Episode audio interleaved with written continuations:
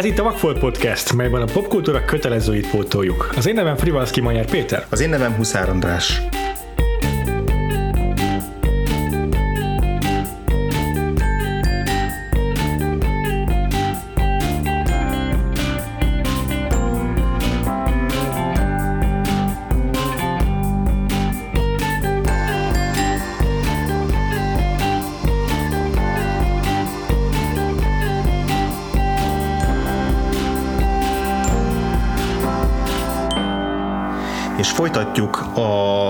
Idei őszi ö, évadunkat, a Vagfolt hatodik évadját, ami egy színészes évad, tehát színész blokkokban haladunk, egy blokkban általában két filmről fogunk beszélni, egy színész két filmjéről. Színész legendákat vettünk sorba, leginkább. Igen, ö, ugye az előző két alkalommal, ami egy nap került ki, Igen. Daniel Day-Lewis filmográfiájából ö, pipáltunk ki még két hiányos, hiányzó tételt. Daniel Day-Lewis viszont olyan színész volt, akit azért úgy ismerünk. Tehát mi ketten is, de nyilvánvalóan a hallgatóink is. Viszont most egy olyan vakfolthoz nyúlunk vissza, akitől semmit nem ismertem korábban. Te András? Pár dolgot én láttam vele, de pont nem azokat a, pontosabban velük, mert itt igazából egy színész rendező párosról van szó. Uh-huh. Pár dolgot láttam már velük, és érdekes módon nem azokat, amikről igazán ismertek. Ugye, hogy konkretizáljuk, Gina Rowlands lesz a színész alanyunk. Igen, már egyébként a különféle interjúban úgy vettem ki, hogy Jenna-nak kell ejteni ezt a nevet. Aha, aha igen, az, le, az könnyen elképzelhető, tehát akkor Jenna Rowlands a színész alanyunk, és az első film, amit mind a két film, amiről beszélni fogunk, az a férjével, John cassavetes közös munkája, ugye Cassavetes rendező, illetve színész is egyben, Igen. és az első olyan film, közös filmjük, amit megnéztünk, és amiről ma beszélni fogunk, az az 1974-es A Woman Under the Influence, vagy egy hatás alatt álló nő.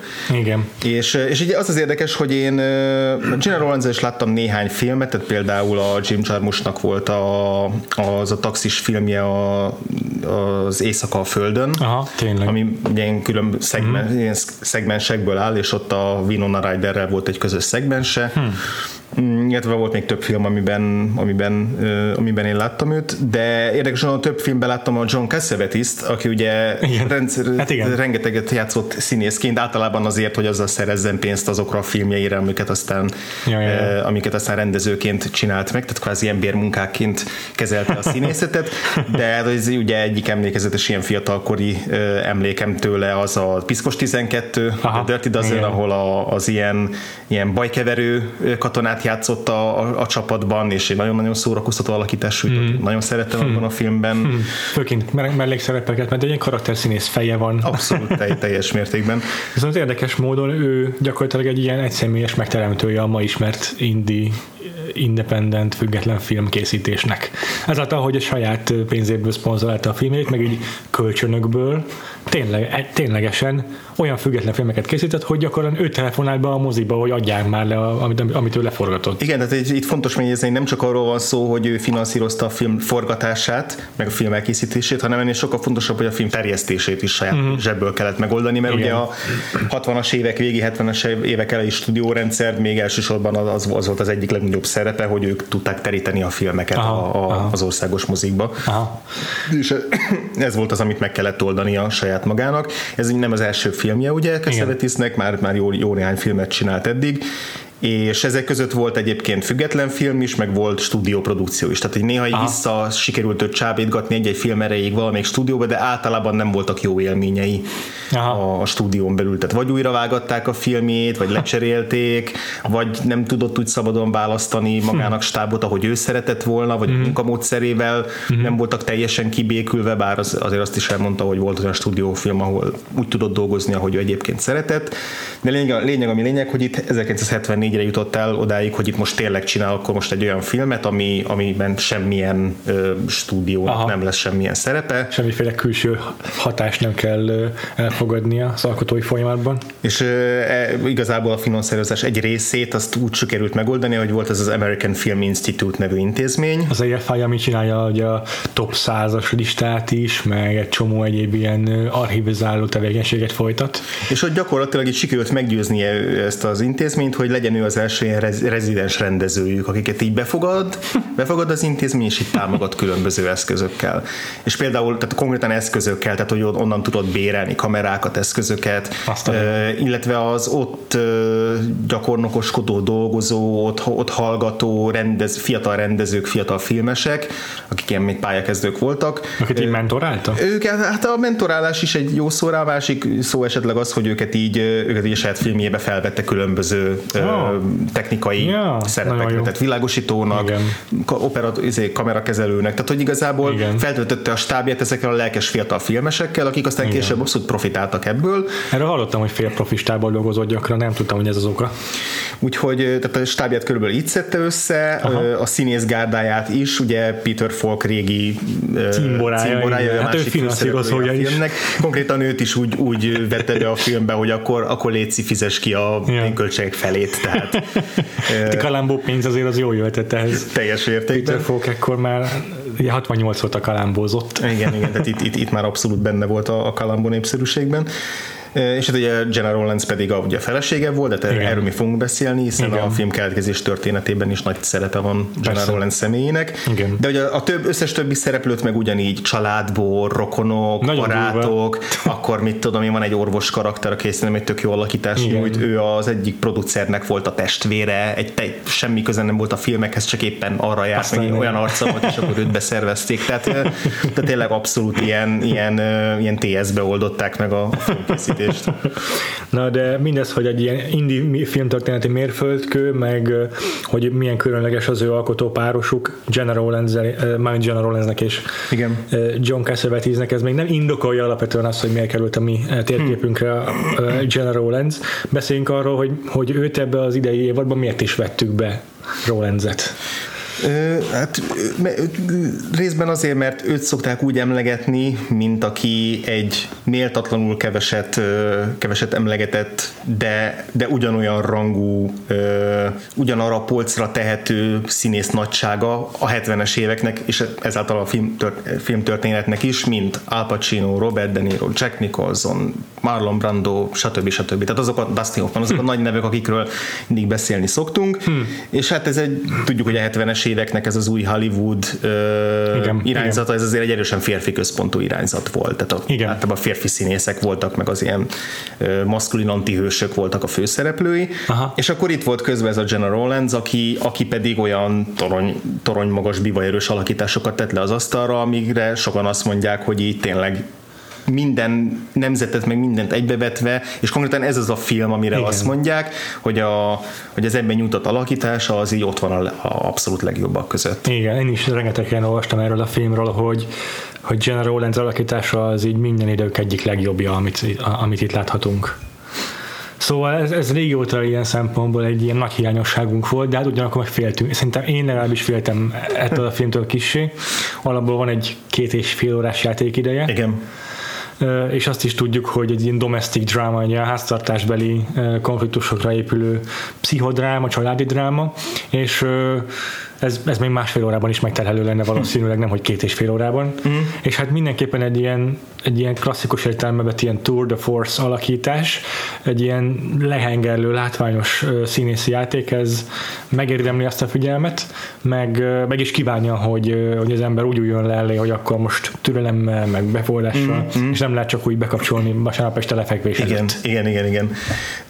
Itt nekem voltak ilyen prekoncepcióim a filmmel kapcsolatban, ugye azért, ahogy a, amiket hallottam a Cassavetes a módszeréről, hogy mennyire improvizációs Igen. alapú, hogy a mai rögtönzéses indie filmművészetnek a nagyjai őt emlegetik, mint az ilyen ősatját ennek a Aha. filmkészítési módszernek, és Aha. ugye ebből is az embernek felépül, a, legalábbis az én fejemben felépült egy ilyen kép erről a filmről, hogy akkor majd mennyire ilyen laza szerkesztésű lesz, meg ilyen csapongó, meg ki, tehát, hogy ki tudja, egy ilyen improvizatív filmnél ki tudja, hogy nyilván nem véletlenül nagy, nagy a híre a Cassavetesnek, de sose lehet tudni, hogy, Aha. hogy hogy, hogy mennyire fog feküdni az, az ő stílus. És Igen. engem legelőször is az lepett meg ebben a filmben, hogy mennyire tudatos film. Aha. És hogy az improvizáció mennyire nem úgy jelentkezik ebben a filmben, ahogy mi azt elképzeljük. Igen. Mert hogy amit ma improvizációként tekintünk, az általában az ezt rengetegszer emlegetjük a podcast során, hogy leszúrunk egy kamerát, vagy esetleg két kamerát a két szereplőre, akik beállítunk két komikust, és akkor, vagy két, néhány komikust, és akkor rajta csináljatok valamit. Igen. Van egy alap, mondunk egy alapszituációt, és akkor itt rögtönözzetek 600 féle point, meg pozét, és akkor majd meglátjuk, hogy melyik a legsikeresebb. És akkor a három órányi felvételből lesz egy nagyon fasz feszes három perces vicces jelenet. Igen, és hogy itt pedig nem erről van szó, és én valami automatikusan feltételeztem, hogy itt is valami hasonló lesz majd szó, uh-huh. és ugyan nagyon természetes minden, dialógus, de hogy kicsit utána men be a, uh-huh.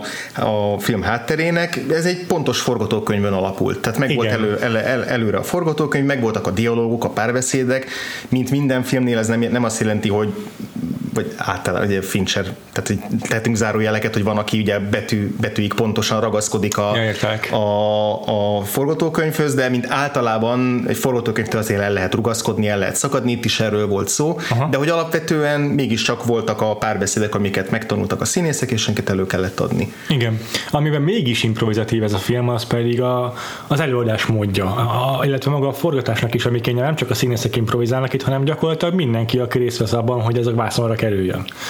Ez alatt azt értem, hogy legtöbb forgatás, főleg pont egy Fincher filmnél, de gyakorlatilag minden hollywoodi filmben úgy zajlik, minden filmben úgy zajlik, hogy előre így berajzolják a padlóra, hogy akkor hol kell menni a színészeknek, hol álljanak meg. Egyébként gyakran lehet is, van, szerintem vannak ilyen YouTube compilation de minden esetre lehet találni ilyen videókat, amikor így egy-egy fontos nagy blockbusterben van egy ahol egy színész, egy akár ismert színész látni, hogy így lenéz, és úgy lép oda, ahova kell lépni, és aztán néz a kamera, hogy hát a kamera felé, de nem a kamerába, mert hogy így megkeresi a markot, ahova állnia kell. Szóval ez egy ilyen nagyon visszatérő probléma is tud lenni a filmekben, hogy ilyen kiszámítottan mozognak a szereplők, és hogy aztán, a koreográfiájuk. És hogy aztán ehhez, ehhez lövik be az, hogy olyan világítják be jeleneteket, a közelem, egy csomó idő, hogy akkor Igen, a mikrofon átállások, ezért, tehát, hogy van egy ilyen mechanikus igen. rengeteg holt idővel egy-egy forgatásnak. Igen. És akkor Kesseltis ezt, ezt, ezt utálta, ezt a fajta, igen. ezt a fajta filmkészítést, és ő, ő, ő, úgy működött, hogy elindította a kamerát, tehát ebben a,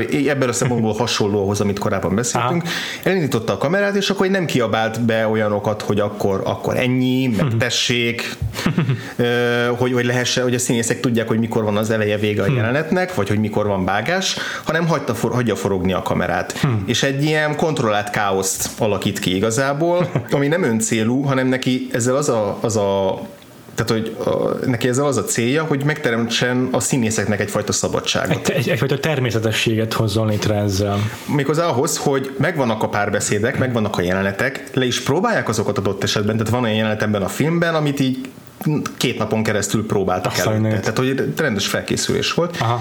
De hogy amikor megy a forgatás, akkor meghagyni a lehetőséget annak, hogy a színész a belső ösztöneiből, meg ahogy, meg ahogy átéli a szerepet, ahogy a másik színésztársa reagál, szabadon tudjon reagálni szabadon tudjon aha. döntéseket hozni, aha, ami, aha. ami számára a karakterből fakad. Ami eltérhet a szövegtől, eltérhet a szituációtól, de van egy bizonyos meder, amit megtartanak, aha. de hogy ott élőben, hogy ott élőben jelen legyenek a színészek, és ott aha. szabadon hozhassanak döntéseket. És ez az, amit például Peter Falk, amikor elkezdett először dolgozni a Kesseltisznek, nem tudott mire vélni, mert hogy egyszerűen nem kapott instrukciókat. Tehát, hogy a Kesseltis nem, nem instruál senkit alapvetően, hanem, hanem mindenkire ráhagyja, hogy tényleg abszolút szabadon formáljon karaktert, meg szabadon hozzon döntéseket, és ez olyas valakinek, aki tényleg hozzászokott ahhoz, hogy a rendező megmondja, hogy hova álljon, mit csináljon, hogyan beszéljen, uh-huh. ez a fajta szabadság így hirtelen, uh-huh. hirtelen uh-huh. nagyon sok tud lenni. Igen. De aztán tehát minden Igen. színész, aki vele dolgozott, az, az azt mondta, hogy imádja azt, ahogy. Tehát, hogy e- ez a fajta színész központuság, ez, ez ez nagyon gyümölcsöző az ő filmjeiben.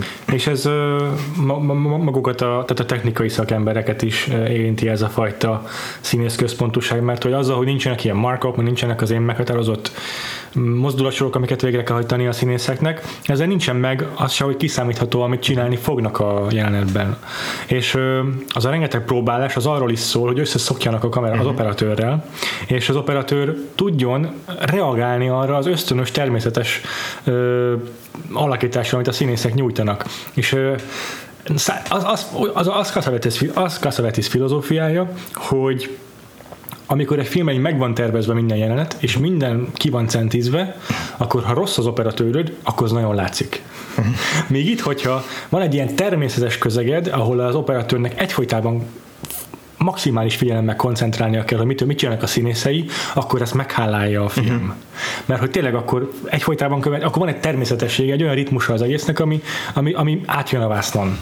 És ezen a filmen tényleg végképp látszik, hogy nem, nincsen, nincsen tökéletes beállítások sokszor, van, hogy egy szereplő kicsúszik a kamera keretezéséből, és így lelóg félig a képből, van, hogy elveszíti a fókuszt az operatőr, de nem azt érzed, hogy mekkora amatőrség, amit látsz, hanem tényleg annyira természetes közeget varázsol ezzel Cassavetes, hogy beszippant ebbe a filmbe. Sőt, én sokszor pont azt éreztem ezeknél a megoldásoknál, hogy igenis van mögött egy tudatos döntés, ami, ami könnyen hogy ott a helyszínen születik Ez meg. Ezt ugye nem tudjuk, hogy, hogy mi, milyen ö, megoldások voltak előre megbeszélve, miket, Igen, milyen döntéseket hoznak ott meg, de hogy, de hogy engem pont ez lepett meg a filmben, hogy egy csomószor a, a, a kameramozgások, vagy a, a fókusz élesség váltása, azok mennyire igazodnak a szereplők lelkiállapotához, akkor ahhoz, hogy éppen melyik szereplő van középpontban, tehát vannak, van néhány ilyen nagyon hosszú, nagy ö, tulajdonképpen beszekedés jelenet a filmben, igen, igen. ezek a csúcs jelenetei a filmnek, igen. és azokban borzasztó érdekes megfigyelni tényleg azt, hogy mikor ki van fókuszva, mert általában mm. négy-öt mm. fontos szereplő mm. van egyszerre a jelenetben, igen. adott esetben egyszerre vannak a képbe, igen. és néha néha az, aki, tehát néha a főszereplő, a főhősnő a háttérben teljesen fókuszon kívül áll, és így érdekes megfigyelni ja. azt, hogy melyik pillanatban kerül be ő úgy a képbe, hogy hirtelen rá, fúj, ráirányul a figyelem. Vagy ahogy a, ahogy a kamera, hogy mikor követ egyes szereplőket, hogy igen. Nagy rész egy házon belül játszódik a jeleneteknek egy, a jeleneteknek egy tetemes része, aminek van egy emelete, és sok ezekben a, ezekben a nagy jelenetekben sokszor szereplők egy része felszalad az emeletre, ahol általában ott vannak a gyerekek. és hogy mikor követi őket a kamera, meg mikor nem, kivel aha, marad. Tehát egy csomó olyan aha. tök jó döntés van benne, ami, ami abszolút megteremti azt, ami egy, ennek a filmnek egy másik nagy erénye, hogy a, a legkisebb szereplők is teljes értékűek tudnak lenni, és, és mindenkinek mindenkinek van egy teljes karaktere hm. ebben a filmben. Az érdekes tényleg. Van még egy csomó érdekes rendezői eszköze, igen. vagy ilyen kézjegyek Cassavetes-nek, de nem akarom őket elpuffogtatni, igen, igen. Amúgy, is, amúgy is leginkább General Lenz a témánk, igen. akkor is, hogyha alkotótársak Cassavetes-zel a férjével. Igen, és nem nagyon lehet külön-külön, külön-külön venni az ő közös produkcióikat. Igen, de beszéljünk gyorsan egy kicsit arról, hogy miről is szól ez a film. Azt elmondtuk, hogy ez egy családi dráma. Igen. Röviden a házas pár, akiket már az emlegetett Peter Falk és General Rowlands játszik, ők Los Angeles-i olasz származású familiának a tagjai, Mabel és Nick Longetti, és három gyerekük van ilyen kisiskolások, tehát általános mhm. iskolások, arasósok. Mm, és akkor megjelenik itt még a, mind a két szülőnek a saját szülei, Igen. megjelenik, az egy, egy, megjelenik egy orvos, megjelenik a szomszéd, meg az ő gyerekei, a és még néhány Nicknek, Nicknek rengeteg kollégája, kollégája Igen, két Nick egy ilyen, egy ilyen blue collar worker, építkezésen dolgozik, vagy a, nem tudom, közműveknél. Kö, igen, igen, igen, bocsánat, igen, és tényleg a rengeteg uh, ilyen flanelinges kollégája az tiszteletét teszi többször is a filmben, meg egy ilyen népes család igen. bukkan fel bizonyos jelentekben. És leginkább persze a kettőjük kapcsolatáról szól a film, a, a, akkor is, amikor éppen nem együtt vannak a filmben, uh-huh. de mindez persze nagyon jelentős mértékben árnyalja a körülöttük lévő emberekhez való, vagy ahhoz, hozzájuk fűződő viszonyuk. És Mabel Longetti gyaníthatóan borderline personality disorderrel küzd, tehát valamiféle borderline személyiségzavara van, ez nem definiálható hogy ez egyértelműen, meg vitatható is amúgy, hogy, hogy van-e valóban valamiféle mentális sérülése. Mert a film gyakorlatilag amellett teszi le a, a, a, amellett teszi, amellett teszi tétet, hogy hogy azt látjuk, hogy ezt a nőt mindenki úgy kezeli, mint akinek személyiségzavara van, de a film végére nem vagy róla meggyőződve, hogy nem mindenki másnak van személyiségzavara. Pontosan. És nem arról van szó, hogy ez egy ilyen, ilyen, ilyen mindfuck film, ahol így, így nehéz eldönteni, hogy akkor most ki az, aki képzelődik. Nem, hanem inkább... egyszerűen csak így az emberekhez, egymás, emberek egymáshoz fűződő viszonya annyira lobbanékony és annyira ö, feszélyezett a konfliktusok által, hogy, hogy tényleg harapni lehet közöttük a levegőt, és nem tudod kinek az oldalára állj. Igen, és hát a, az egész filmre elmondható, hogy, hogy hogy azokat a nemi szerepeket járja körbe azt, amit ugye, ahogy a társadalom meghatározza főleg ezeket a klasszikus házasságon belüli nemi, szerep, nemi szerepeket a, Igen. a, férj, aki dolgozik, és a kenyerét keresi, és leteszi az asztalra a pénzt, amiből meg, megél a család, Igen.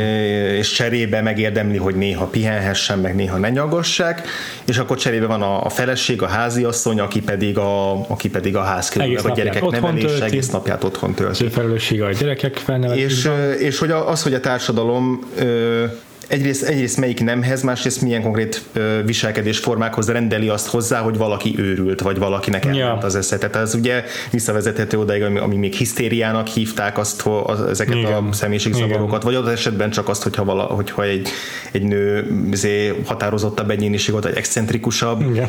Tehát az, hogy egy neurózis sokkal hamarabb ebben a filmben már már, már... pszichiátriára beutalható problémának tekintik, míg egy lobbanékony erőszakos férj esetében ez fel sem merül, mert az hozzátartozik a, ahhoz, hogy egy férfi férfi. Tehát, hogy ezeket a, ezeket a, szerepfelfogásokat is abszolút bemutatja a film. Igen, és ahogy említetted, ez Cassavetes önálló saját ihletésű története, amelyet a saját házassága ö, azt használta föl hozzá, mint ihlető forrás, nem azért, mert hasonlóan erőszakos erőszakos a viszonya General Lenzel, hanem csupán az, hogy a házassága során tapasztalta meg azt, hogy, hogy mennyire különböznek szerinte a mhm. férfiak és a nők egy ilyen kapcsolatban, és hogy mennyire mások is tudnak lenni az elvárásaik a kapcsolattól, meg egymástól. Mm. És ez ilyen belső konfliktusokat szül akkor is, ha ezeket amúgy nem, ezek nem manifestálódnak mondjuk vitákban, mint ebben a filmben.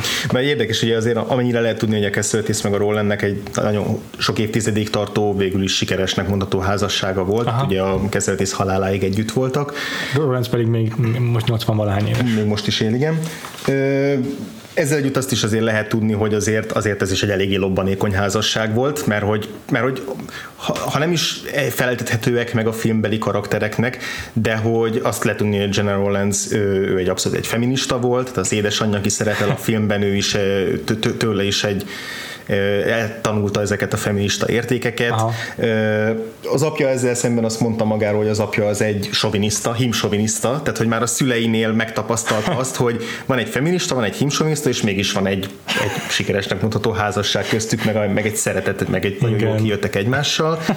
és, és az ő életükben is voltak ilyen érdekes kettősségek, hogy a, hogy a General Lenz sokáig nem is akart mm, férjet magának, mert, hmm. hogy, ő, mert hogy ő karrier, önálló, ő, meg ön, önálló, mint 16-17 éves korától ő már önállóan élt, saját magát el, eltartotta, tehát hogy ő abszolút egy ilyen nagyon határozott hmm határozott független nő volt, és akkor egyszer csak amikor megismerkedte a keszeltésztel, akkor rájött, hogy oppá, itt bajok lesznek, mert ez, ez, ez a csávó pont az, aki kell nekem, és azért a keszeltész meg alkoholista is volt, meg az őre is így jellemző valamilyen szinten ez a fajta erőteljes maszkulin férfi szerep, aha, férfi szerepkör, aha, aha. tehát ez is egy, valószínűleg volt egy ilyen tűz-és-víz viszony köztük, aha. de a General Lenz meghatározta azt magának, hogy oké, okay, akkor ő párhuzamosan kétféle dolgot fog csinálni, egyrészt otthon lesz anya, háziasszony, feleség, mert ő azt is szeretné csinálni, és mellette pedig ott lesz a karrier. De hogy akkor csak akkor vállal szerepet, hogyha tényleg szeretne, akkor ugye a férjével dolgozott rengeteget. Tehát, hogy érdekesen ő, nagyon jól megtudta ezt a, ezt, van ez az banális kérdés, hogy hogyan lehet összeegyeztetni a, a gyereknevelést Igen. a karrierrel, amit mindig csak nőknek tesznek föl, de hogy, yeah. de hogy ő ezt több interjúban is mondta, hogy, hogy ő neki tényleg mind a két dolog nagyon fontos volt az, hogy, az, hogy otthon a gyerekeivel rengeteget tudjon együtt lenni, de Aha. is, hogy közben ugyanúgy tudja a karrierjét, karrierjét vezetni. Igen és hogy a Cassavetes ugye konkrétan neki írta ezt a filmet. Uh-huh. Tehát és eredetileg egy színdarabot szeretett volna írni Igen. a feleségének, ez volt a, ez volt a, a célkitűzése, és ez aztán me, megírta Lenz, ennek egy verzióját. És aztán General Lenz elolvasta, és azt mondta, hogy ez szuper, de az kizárt dolog, hogy én ezt hetente ötször el tudjam játszani ezt, ezt az intenzitású szerepet. És akkor aztán egy időt elítottak odáig, hogy akkor rendben legyen ebből film, de hogy ez tényleg nagyon egyértelműen a, a General Lenzre lett írva, Aha. méghozzá azért, mert a Cassavetes tényleg bálványozta a General tehát a színészete miatt, és konkrétan mond, azt mondta, hogy, hogy ő, ő, nem tudna, valahogy úgy fogalmazott egyszer, hogy nem tudna szerelmes lenni bele, hogyha nem lenne ilyen jó színésznő, vagy valami ilyesmi, tehát hogy a legjobban azt szereti benne, hogy mennyire jó színésznő, ami így bizarrul hangzik, de hogy igazából, mivel mindketten ennyire munkamániásak, és Aha. mindketten megszállottság a, a... Viszont azok kellőképpen különbözőek is, hogy nehéz legyen megérteni, mitől is működik közöttük ez a fajta alkímia. Ez lehet, hogy ez megmagyarázza, hogy van egy kölcsönös elismerés, hogy imádhatok egymás iránt, ha igen. máshogy nem szakmai. Igen, viszont ez a film tényleg nekem azt... azt... A, igen, ez a kérdésem akkor, hogy igen. és te, és te bálványoztad-e uh, General Lenzet? Abszolút, abszolút, meg most már mindkettőjüket, de hát ebben a filmben főleg a General Lenzet, mert hogy mert szerintem elképesztően erőteljes film, és nagyon hatásos hatásos film volt, és az alakítás ez tényleg fergeteges. Tehát én is simán oda, oda tudnám rakni, most így belegondoltam, hogy hmm. mik azok, amiket így egyből mondanék, hogy a, a kedvenc alakításaim, és, és érdekes, hogy amik így elsőre eszembe jutnak, azok pont ezek a nagyon nagyszabású, Aha. nagyon expresszív alakítások, és mind a három női alakítás, amik így kapásból eszembe jutottak. Az egyik, amiről a podcastben beszéltünk, a, a Possession, Igen, a, Isabel Adjani. A Zsülevszkinak a filmjében Isabel Adjani. Igen. A másik, ami amiről részben beszéltünk, a Twin Peaks-nek a, a Firewalk With Me filmjéből a sheryl az alakítása, tehát hogy minden, mindenki ilyen nagyon, nagyon erőteljes, expresszív ö, alakítások, és, és ez a film is elképesztő az, hogy ő mennyire jól meg tudta úgy formálni ezt a karaktert, hogy ne egy ilyen tipikus őrült nő legyen, és hogy tényleg benne legyen az, hogy mi végigviaskodjunk, és még most se tudjunk egyértelműen dűlőre jutni, hogy akkor most ő tényleg ja. be kellett-e volna zárni, vagy sem, Aha.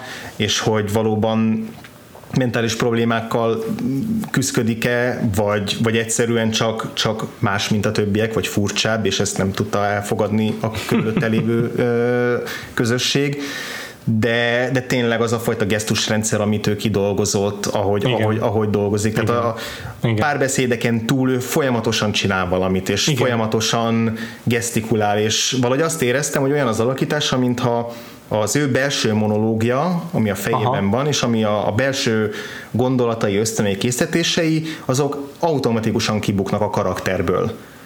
Tehát, hogy ez egy, ez egy, a méből egy olyan karakter, akinél nincsenek falak a között, hogy mi van benne, és mit mutat kifelé, mert nem tudja, hogy hogy lehet ezeket a falakat létrehozni. Egyáltalán vannak ilyen falak.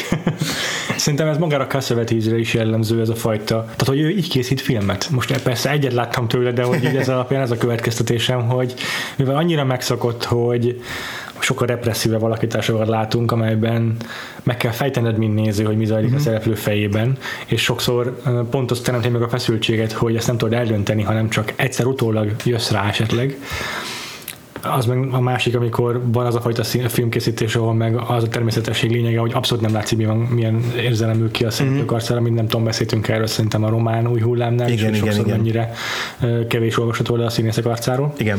Na ez pont az ellentéte, ahol mindenki rendkívül expresszív, és nem tűnik természetellenesnek még Lehetne az, de nem tűnik annak. Egyáltalán nem. Tényleg sikerül megteremteni azt, hogy hogy, hogy elfelejtett, nem felejted el persze, hogy a Peter Falkot látom mondjuk, vagy a General Lenzet, de hogy, de hogy közben azt, azt, azt érzed, hogy ezek emberek. Én nem tudom felejteni, hogy Peter Falkot látom. Jó, uh-huh. úgy abban az értelemben nem, hogy Tudom, hogy Peter Falkot látom, mert igen, van a kis üvegszeme, meg a hülye haja, de, de, de nem az a bogaras kalambó, nem, aki nem. Izé motyog a maga alatt, meg, meg izé visszafordul az ajtóból, hanem egy olyan energiákat felszabadító alakítás nyújt, amiért nagyon-nagyon ritkán látni őtől, meg aztán pláne. Igen, és hihetetlenül komplex az ő viszonyuk. Igen. Az, hogy, hogy tényleg a film nem teszi meg azt, hogy elítéli bármelyiküket. Tehát mm-hmm. ábrázolja azt, hogy nem biztos, hogy ez egy, hogy ez egy, ez egy ideális pár, sőt, ez, egy, ez nem egy ideális pár kívülről nézve, hogyha most kívülről elkezdenénk ítélkezni, Aha. mert hogy, mert hogy a,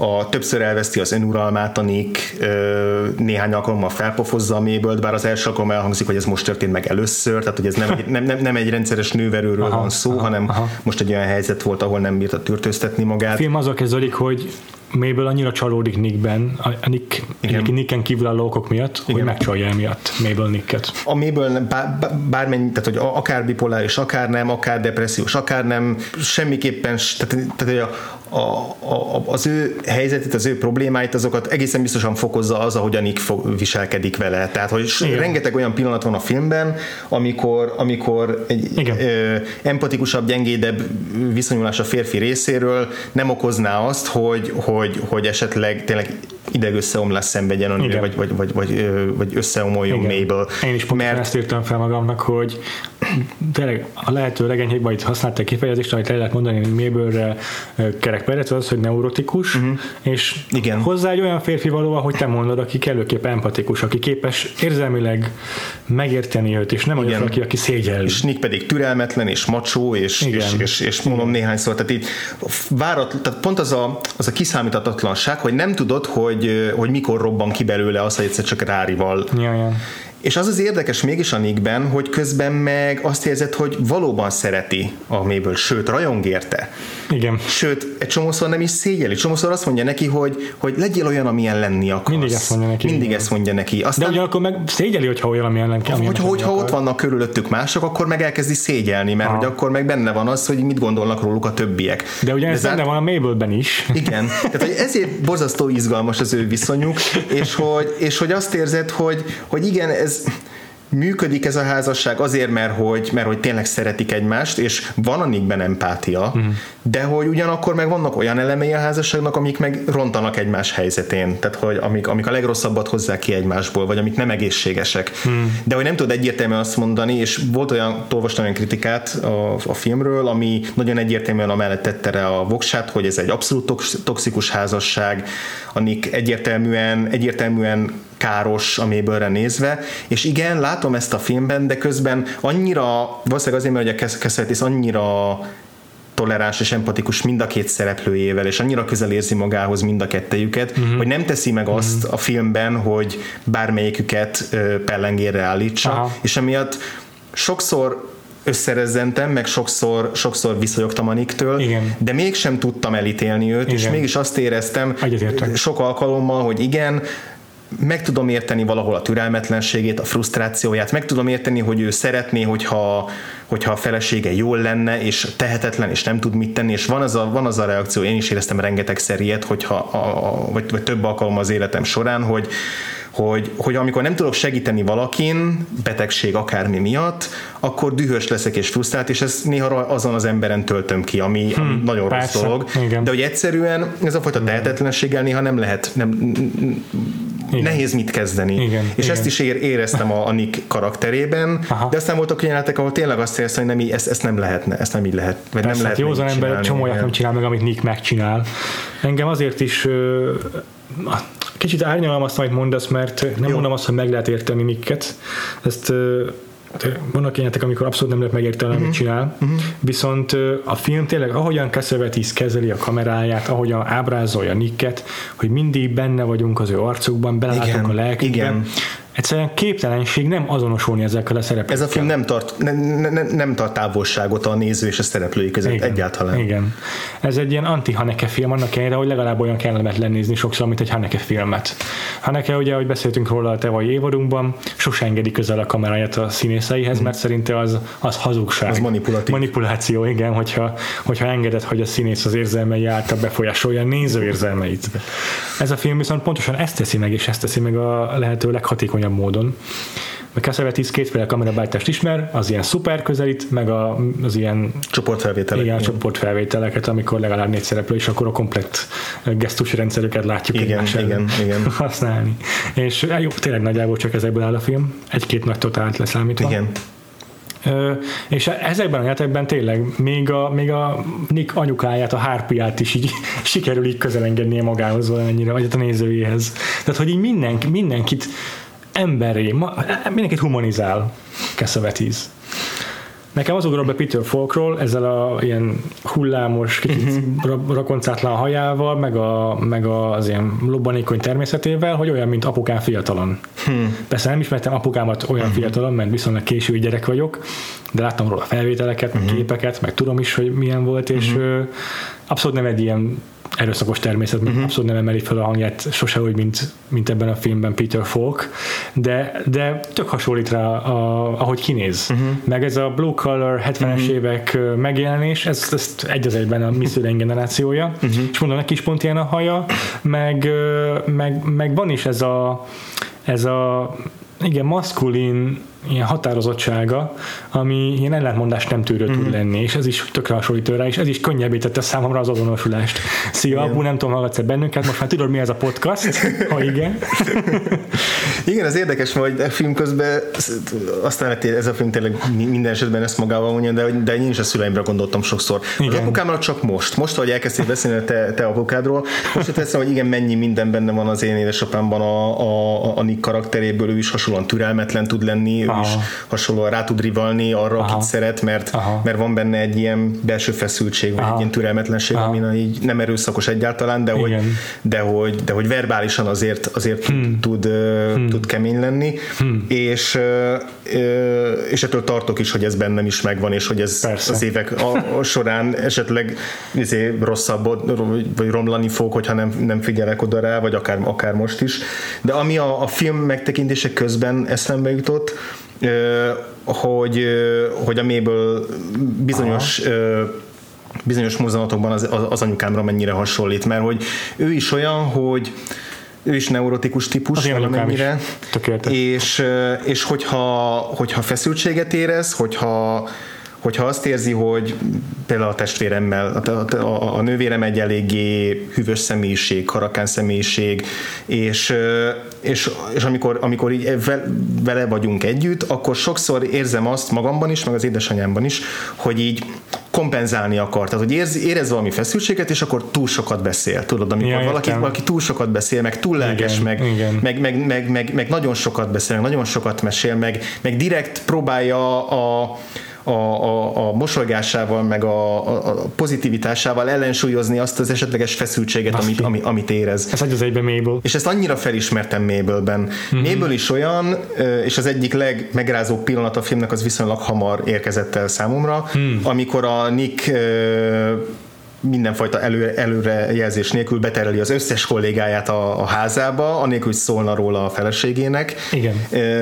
És gyakorlatilag meg is vendégelteti őket, tehát hogy neki ez természetes, hogy itt vannak a haverok. És akkor, amikor először kijön hozzájuk a Mabel, és így sorra bemutatkozik nekik, van, akik nem is ismer meg elsőre, Igen. és ott van egy, van egy pillanat annak a jelenetnek a végén, amikor megbeszik, hogy akkor főznek spagettit, uh-huh. hogy akkor elmegy és főz nekik spagettit, és akkor még így megáll egy pillanatra, és így rájuk néz, nem tudom, arra emlékszel-e, hogy így, hogy így megáll, és akkor még így, így, így mosolyogva így, így néz rájuk, és így azt éreztem benne, hogy basszus, ez egy annyira sebezhető ember ebben a pillanatban, mert hogy annyira szeretne megfelelni a, a férjének, szeretne megfelelni azoknak, akik körülötte vannak ezeknek, szeretne egy jó vendéglátó lenni, Igen. és nem tudja pontosan, hogy hogy kell ezt csinálni, de annyira Igen annyira ezt a, ezt a, ezt a félelemmel vegyes megfelelni vágyást éreztem, ez, ez teljesen összetört abban a jelenetben. Mindjárt visszatérek ez a jelenethez, fel akarom vezetni, Igen. de ez a jelenet azért is pivaj erős, mert nem csak arról van szó, hogy hirtelen megjelenik egy rakás vendég, hanem ez is John Cassavetes feszültségteremtésének hmm. az egyik legjobb ilyen tanúbizonysága, hogy minden jelenetbe beletesz egy plusz, egy plusz két forrását egy konfliktusnak, vagy, vagy csak egyszerűen igen, feszültség. Igen. De ilyeneket, hogy ilyen a, teljesen hétköznapi, vagy ilyen banális dolgokat, hogy miközben pakolnak be a kocsiba, hogy elküldje a gyerekeket otthonról a méből, hogy akkor most lesz egy napja végre, amit csak a férjével tölt, közben leesik a papucsa, és így most amiatt is aggódnia kell, hogy mi van a papucsával, de közben be kell pakolni a kocsiba, mert már indulnának. Szóval mindig van egy csomó ilyen gondja az embereknek körülötte. És akkor ez, ez, a, ez a nap az, amit úgy volt, hogy együtt volt majd a férjével, de a férje ragadt éjszakára a munkában, de nem tud hazajönni, már kiborul emiatt a mélyből, elmegy, izé, egy, megismerkedik egy férfi valakit, hazahoz, aztán másnap reggel kipatárolja a házból, és így érkezik, itt toppan be, itt toppan be a férje, akivel nem tud továbbra se kettesben lenni, hanem ott van 25 kollégája. Tehát, hogy még tetézi is ezt a Nick azzal, hogy behozza ide a kollégáit. Na és akkor így, nem, így soda, hogy nem borul ki az eleve neurotikus méből. Igen, igen, igen, igen.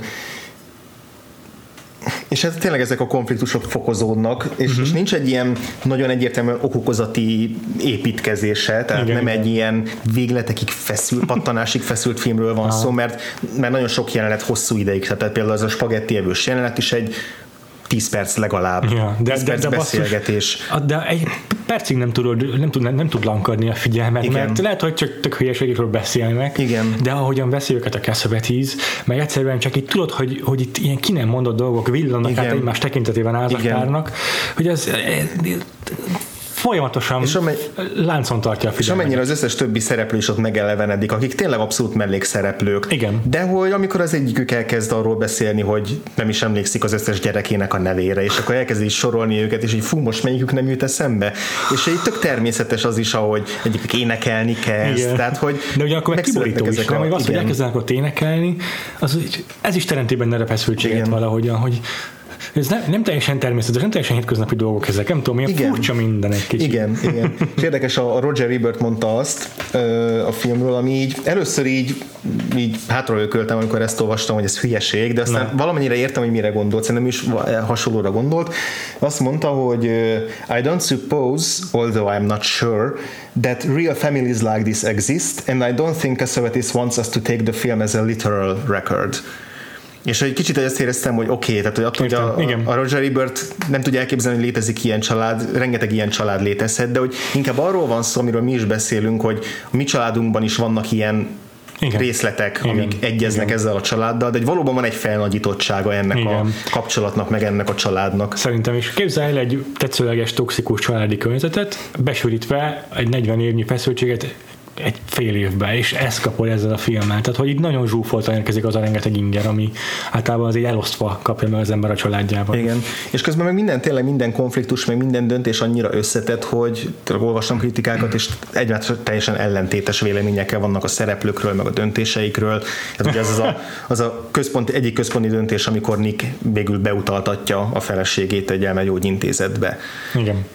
Hogy ezt kitekinti árulásnak az ő részéről, kitekinti szükségesnek az ő részéről. A, a Kessevétiszék azt mondták, hogy ő itt, ő itt ő itt elárulta a feleségét, és ez az a pillanat, ahol, a, ahol, ahol bebizonyosodik, hogy a Nick ennek a filmnek a lúzere, a vesztese, ő a gyenge ebben a filmben. Tényleg ő a gyenge ebben a filmben. És hogy, és hogy, és hogy ő csak egy mellékszereplő lesz a, a, a Mabel történetében, és hogy ez az a pillanat, ahol ő, ahol ő úgymond veszít. Ahol marad, igen. Ez is egy nagyon érdekes gondolat. Ez számomra is ez, ez volt az én következtetésem is, főleg azért, mert van ebben, ebben a szakaszában a filmnek egy jó 20-30 perces rész, amikor nem is találkozunk mélyből, mert be van utalva a, a klinikára.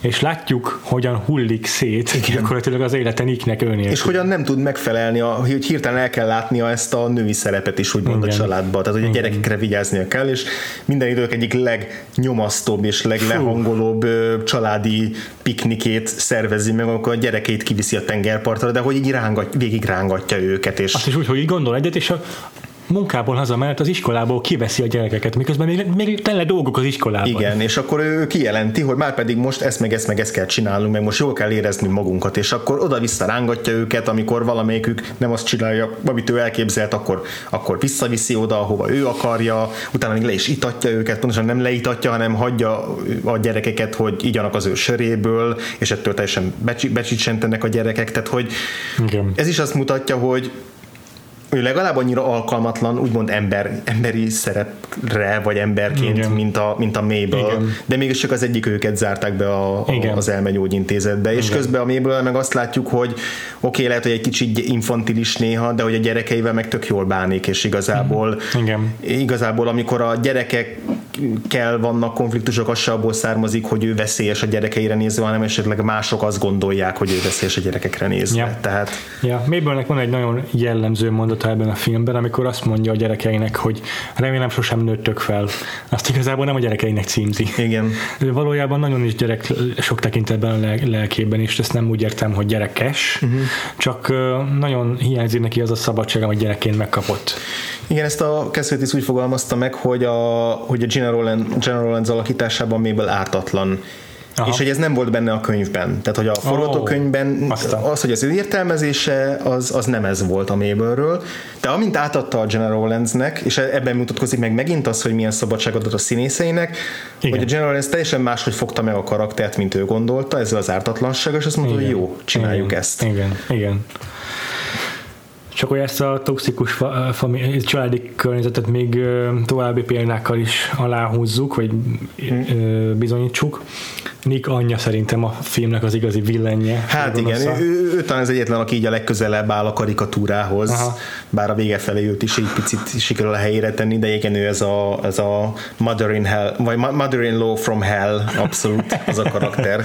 igen, neki végig van egy ilyen gunyoros, kárőrvendő, rossz akaró uh-huh. mentalitás, uh-huh. arckifejezése is méből szemben. Ő az, aki ráveszi Nicket is, hogy nem tudom, morfiummal, vagy nem tudom mivel ezért, ö, ö, nyugtassák le Mabel, akiből csak még rosszabbat hoz ki igen, egyébként. Igen. De hogy ő az, aki ilyeneket mond, hogy Mabel csak segíteni akarunk rajta, miközben egyértelműen valójában csak a fiát védi ettől a igen. általa bolondnak gondolt nőtől. Igen, és hogy ott, ott megvan a jelenetnél, ahol, ahol eldöntik, hogy beutalják majd a, uh-huh. a, a Mabel-t, egy ilyen ez, ez is egy nagyon, nagyon az a jelenet, amit én bizonyos helyzetekben már átéltem, amikor tudom, amikor éjszaka van, és így valami nagyon fontos dolog történik, ami nagyon rossz, de mégis meg kell hozni egy döntést, tehát akár az, amikor valakit be kell vinni kórházba, mert Értelek? annyira rosszul van, és ki kell Aha. hívni a mentőt, mm-hmm. nagyszüleimmel volt többször mm-hmm. ilyen, akkor át kellett menni, akkor bemenni velük, és Aha. féltek, és ez, tehát, hogy van ez a, van ez a, van ez a, van ez a nagyon rossz érzése ezeknek a, és, és ugyanezt éreztem ezt a fajta rossz érzést ennél a jelenetnél is, ahogy így,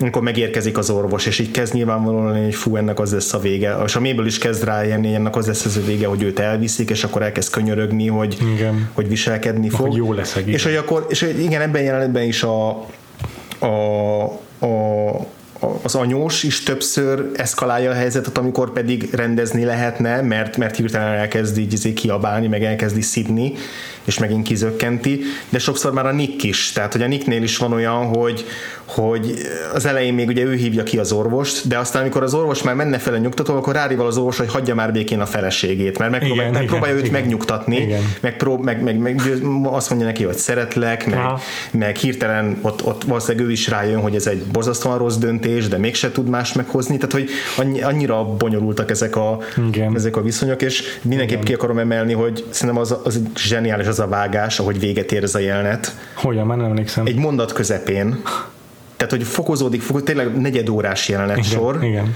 Ö, és a, már, már, a, már a gyerekek is ott vannak, már gyerekeket szét kell választani az anyjuktól, nem, már sikítoznak, mindenki kiabál, sikítozik, és akkor az orvos oda megy hozzá a, a Mabel, és azt mondják, hogy Mabel, Mabel, figyelj rám, van nálam egy papír, és ott vége tényleg, a jelenetnek. Tényleg. Mondat kellős közepén vége a jelenetnek, tényleg. és ugrunk hónapokat Igen. a Nikre, ahogy Igen. dolgozik, és ahogy igen. ahogy a többiek kérdezgetik, hogy na mi van a mabel Kijelenti, hogy engem nem kérdez, a családi dolgaimról nem beszéltek itt. És ez engem annyira sokkolt ez a, Aha. ez a, Aha ez a váltás, Aha. ez a hirtelen kizökkentés ebből, a, mert egészen addig viszonylag folyamatosan zajlott a, a történet, és nem voltak nagy ugrások benne, igen, és ez én igen. teljesen, szerintem iszonyatosan erőteljes ilyen kizökkentése volt annak, ja. hogy ott nekünk is össze kell szednünk magunkat, hogy most hol tartunk, mi történik, ja.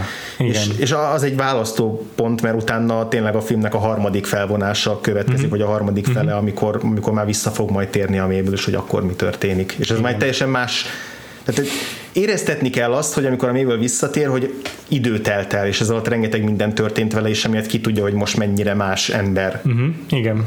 És ez, ő is, meg Nick is. És ez egyetlen, egyetlen vágással mennyire erősen tudta érzékeltetni ezt a film. Tehát aha, ez rendezőileg aha. szerintem egy szuper jó megoldás volt. Igen.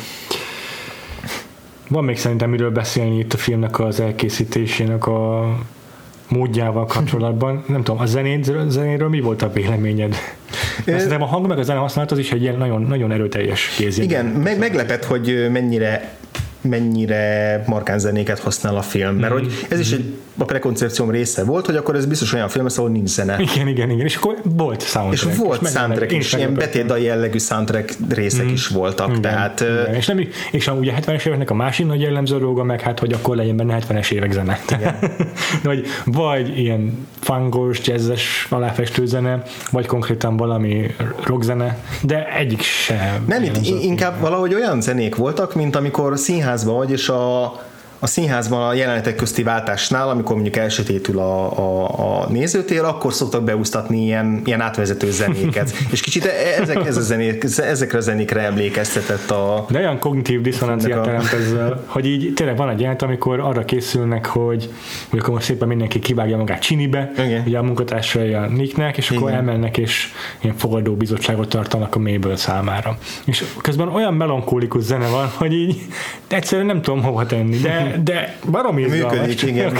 csak olyan szokatlan az egész választás. Igen. És akkor emellé jönnek ezek a nem eredeti soundtrack dolgok, mint a a Hattyúk tavának a betét mm. a zenéje. Amit meg nagyon abszurd, tehát hogy azért humor is van a filmben, mm-hmm. absz- abszurd módon használnak föl a, a filmben, amikor a, amikor a Mabel arra veszi rá a gyerekeket, hogy halljanak meg a szomszéd igen, bácsi igen, számára, igen. köztük az ő gyereke is, igen. és akkor ott az a, az a dialóg, hogy, hogy, hogy halljatok meg a Mr. Jensennek, halljatok meg neki, és akkor hattyú halálát mindenki nagyban eljátsza, ami nagyon vicces, aztán később persze ez is visszatér kevésbé vicces formában, de, de azért tetszik, hogy, hogy vagy ilyen kis fekete humort is bele tud vinni a, yeah. a film.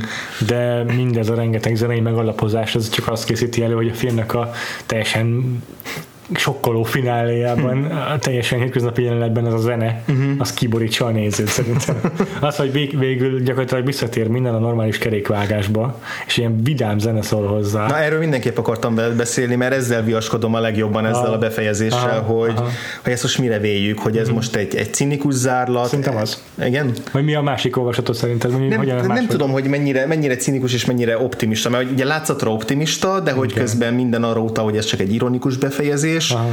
de mégse hiszem, hogy, hogy azt akarja ö, most hirtelen eszembe jutott a, a basszus, mi a cím, a Who's Afraid of Virginia Woolf uh, uh-huh. a Mike Nicholsnak a filmje, ö, ami nekem az, az volt az a film, ami után azt éreztem, hogy jó, a házasság az egy pokolbéli ja, intézmény, és soha, és aki házasságra vállalkozik, Kezi. annak pokol lesz az élete. és az egy nagyon cinikus film ilyen szempontból, egy nagyon nyomasztó film, és és hogy én nem hiszem, hogy ez az, ezen annak a filmnek a pár darabja lenne. Tehát nem hiszem, hogy a Cassavetes azt gondolná, hogy ez egy, ez egy ilyen purgatórium vagy pokol, amiben berakta ezt a két szereplőt, ahogy a Haneke csinálná meg ezt a filmet. Tehát a Haneke is valószínűleg nagyon hasonlóan fejezné be azt a filmet, de az övénél nem lenne kérdés arról, Aha. hogy az utolsó jelenet az egy, az egy kegyetlen szadista, Igen. cinikus befejezés, hogy Aha. itt ez a két ember egész életébe ezt a ezt az ilyen izé, egymást tépő táncot fogja járni. És valamennyire erről szól a vége, de hogy szerintem ennél lágyabb, meg ennél megint csak összetettebb hmm. a film, mert hmm. hogy szerintem a kezdetésben azért benne van az, hogy ez a két ember tehát nem biztos, hogy azt mondom, nem biztos, hogy rossz, hogy, hogy ők együtt maradnak, de hogy, de hogy az, hogy folytatódik tovább az életük, és valószínűleg lesznek még ilyen epizódok, de aztán lesznek olyan epizódok is, mint a film vége, hogy ez végül is, ha nem is rendben van, de hogy ez egy élet, amit lehet élni. Igen, igen. És ezért ez nem lehet. gondolom, hogy nem, hogy nem teljesen cinikus, ez de, lehet. De akkor is annyira éles az a váltás, amikor egyszer csak ilyen mindenkinek kisimul az arca, és hirtelen a, ja. a családi idill valósul ja. meg, ahogy ott elköszön, elbúcsúznak a gyerekektől, és így jaj, nem is tudom, hogy mi ütött belém, és ilyen nagyon furcsa az a Aha. befejezés, kicsit Aha. ilyen szitkomos Aha. lezárása van, és így nem egészen tudom mostanáig is mire vélni, hogy ez mennyire Aha. működik számomra, de nagyon Nekem nagyon működött, mert, mert azóta se ócsultam föl szerintem abból a, abból a érzelmi állapotból, amit az kiváltott belőlem, az tényleg kiz, ki, felzaklató egyszerűen az a befejezés számomra. De ehhez szerintem a leges leginkább tényleg General uh-huh. és persze Peter Falk végtelenül természetes uh-huh. ember közeli alakítása kellett, amely mégis elképesztő, expresszív, és olyan, olyan gazdagságú, olyan érzelmi gazdagságot vonultatnak fel mind a ketten, amit eleve nem is gondolnánk a szereplőinkről, és általában nem is várunk el semmilyen mm-hmm. filmnek a szerep, szereplőjétől. Nem, csak arra akarom mondani, hogy Nem, nem, nem kell, hogy nem tudom, Romeo és Júlia, meg nemesek, meg hercegek, meg királynők legyenek, meg nem tudom milyen larger than life figuráknak kelljen szurkolnod egy filmben ahhoz, hogy, Igen. hogy ennyire tudj investálva lenni beléjük. Abszolút, abszolút. És az is érdekes a General Rollins-nál, hogy hogy beszéltünk arról, hogy ő metod színész uh-huh. mindenképpen. Hát azt a Cassavetes is mondja, hogy ő a film forgatása alatt ő, ő nem volt General Rollins, ő átalakul abban a jelenetben Mabel Lee. Ugyanakkor ő azt mondta erről a filmről, a, a, meg erről a szerepéről a, a General Rollins, meg egyáltalán arról, ahogy ő szerepeket formál, hogy, hogy megváltozik az energiája egy embernek, hogy, Aha. hogyha belehelyezkedik ebbe a szerepbe, Aha. és egy ilyen tök, tök jó hasonlatot vagy metaforát használ, hagyja, hogy egy másik ember kísértse az otthonát. Aha. Egyé válik vele, de közben mégsem teljesen, teljesen egyesül, úgy fogalmazik, hogy mint a médium lenne, tehát hogy mint hogy egy Közvetíti. csatornázna egy, egy, egy, egy karaktert, meg az ő érzelmeit, ami nagyon kimerítő, meg nagyon leszívja Biztos. az energiáit. Biztos De ugyanakkor, amikor interjúban azt kérdezték tőle, hogy, hogy, hogy nem, nem, nem volt-e olyan, hogy a Cassavetes beleírt olyasmit, ami már túl személyes, olyan, ami túl sok? Tehát, hogy ugye ez az, hogy a metodnak ez a véglete, hogy amikor Értem. már túl sokat társz föl magadból, vagy túl Értem. sokat használsz, és az nem soha nem volt ilyen, mert egyszerűen nem így dolgoztak, tehát nem így működött a, uh-huh. az, ő, uh-huh. az, az ő munkamódszerük. Uh-huh. Nyilván mindenki részben a saját lelkéből, saját tapasztalataiból, érzéseiből, életéből merít uh-huh. egy ilyen uh-huh. alakításhoz, uh-huh. de hogy ez nem egy ilyen bájkálás a, a legféltettebb titkaik közül. Tehát, hogy azért van egy távolság a, a szeret meg a, meg, a, meg a színész között, amit, így, amit ő így meg tudott tartani, uh-huh. de ezzel együtt nyilván azért ez egy nagyon erőteljes átélés uh-huh. volt az ő részéről, az, uh-huh. az is egészen biztos. Uh-huh. Igen, mindenképpen. Érdekes még, hogy ugye most születésnapomra kaptam tőled két szuper könyvet, amit így házi feladatként is alkalmazhatok a, a podcast idei, meg valószínűleg jövő évadja során is. A, Akartam is kérdezni. Igen, hogy... a Pauline Kaelnek a 70, tulajdonképpen a teljes 70-es éveket lefedő eszéi, kritikái, írásai tartalmazó köteteket kaptam meg.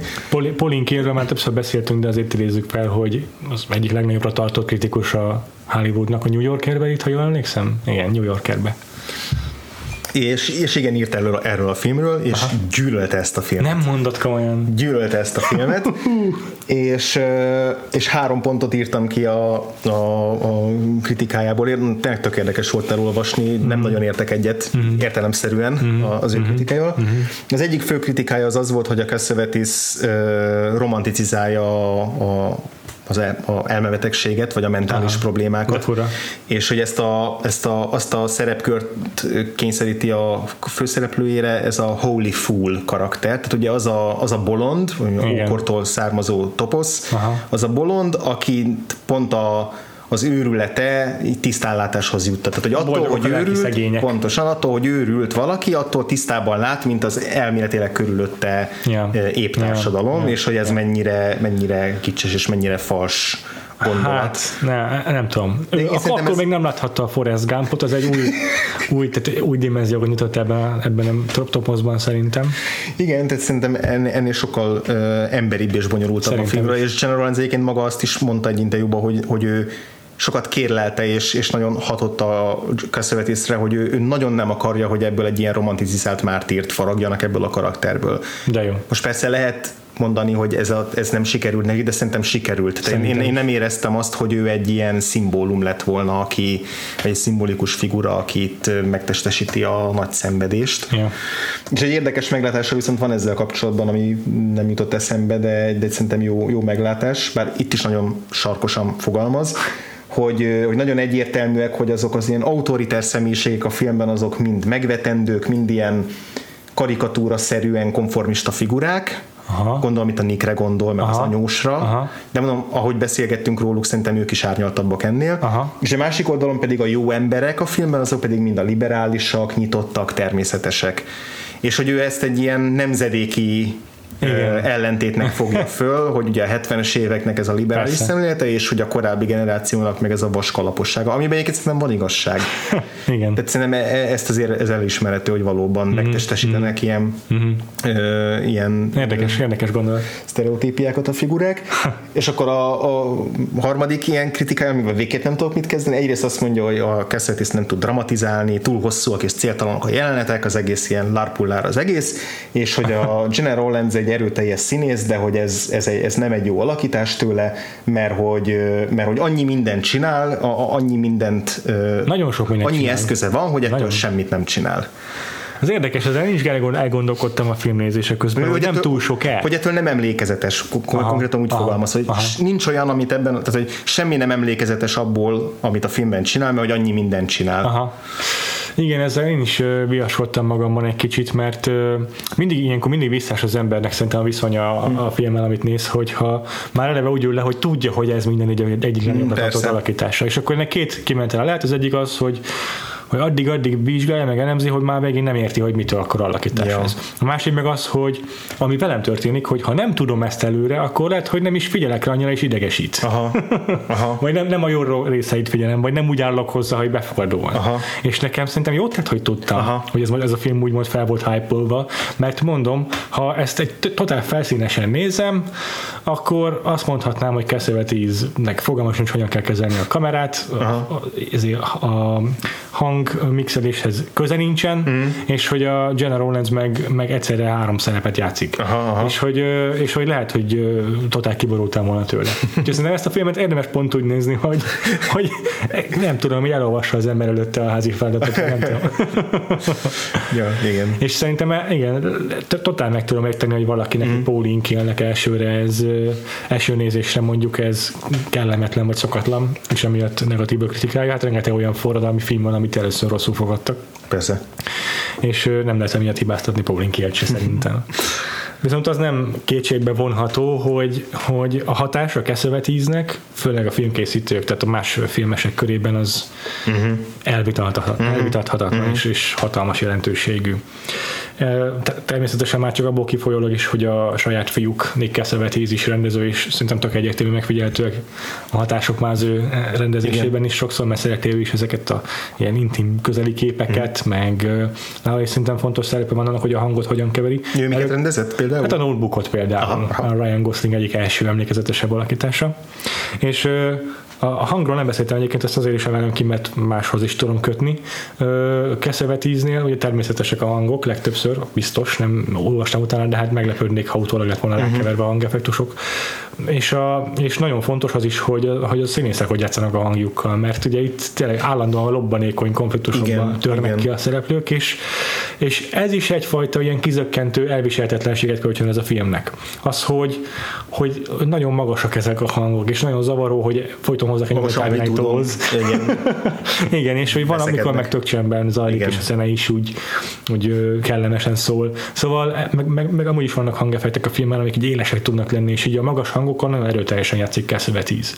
Amit megint mondhatunk annak, betudhatunk annak, hogy hát félig amatőr a film. És ez De egy igazából nem. Tudatot, igen, de, de közben tökre tudatosan használja Igen. ezeket.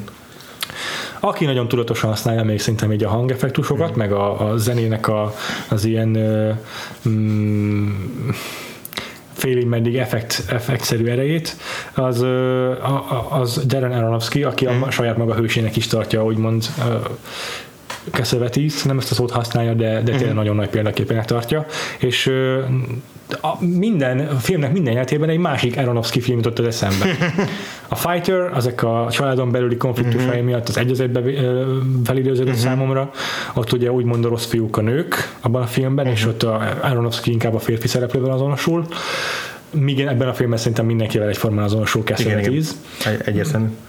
Ott van a Mother, ami meg a, szintén a szuper közelieivel, meg a látványos uh, színészi játékával hasonlítható uh, Cassavetes alkotásaihoz, és az az a film, ahol bekapcsol, ahol, ahol, ahol, ahol, ahol leesett uh-huh. a tantusz, hogy Aronofsky a saját General lenzét azt megtalálta, vagy meg, meghiszi, hogy találta Jennifer Lawrence-ben, és szeretné, hogy ő legyen a General lenze. Mm. Kérdés, hogy majd a jövő uh, milyen ítéletet mond ő róluk, de biztos, hogy, hogy ez na, na, teljesen tudatos alkotói döntés volt.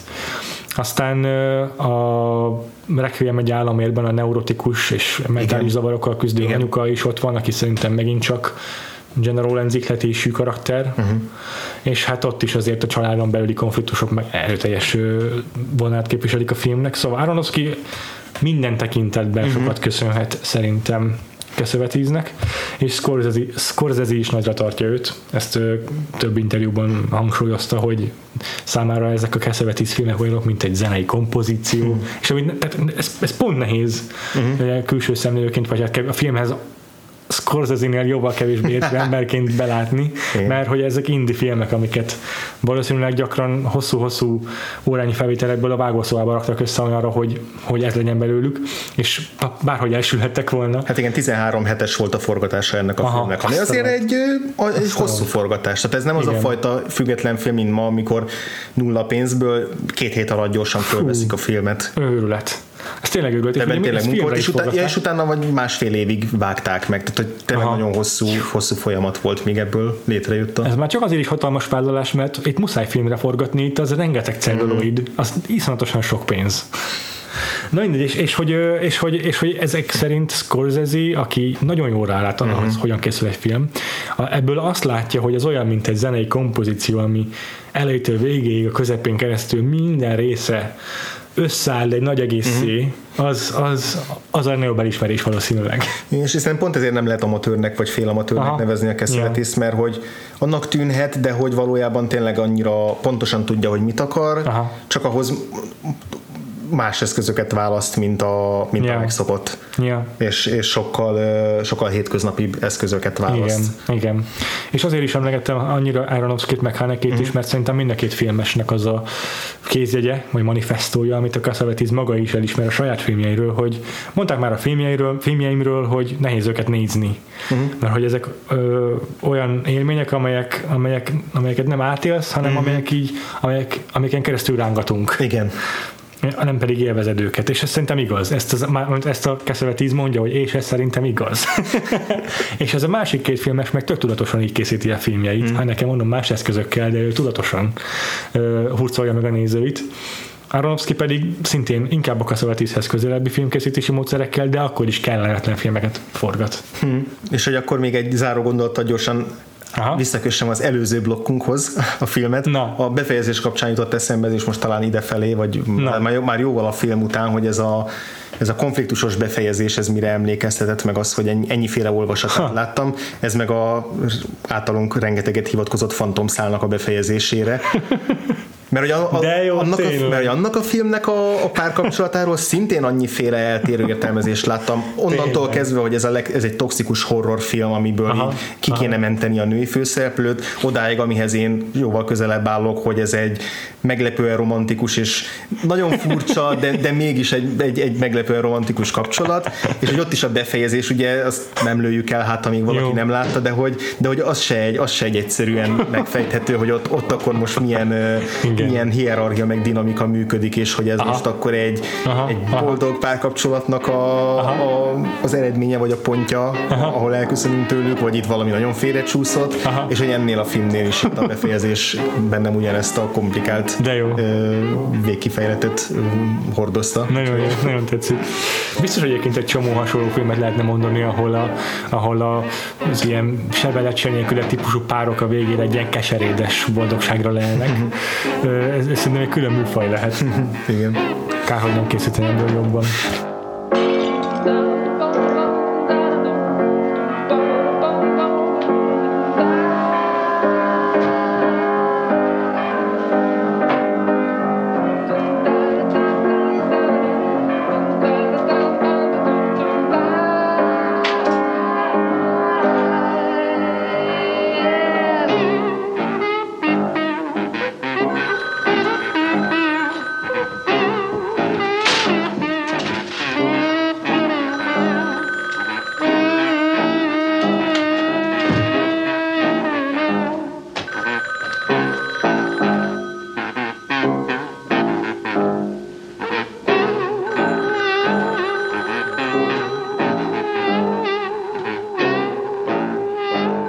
Mással készültem.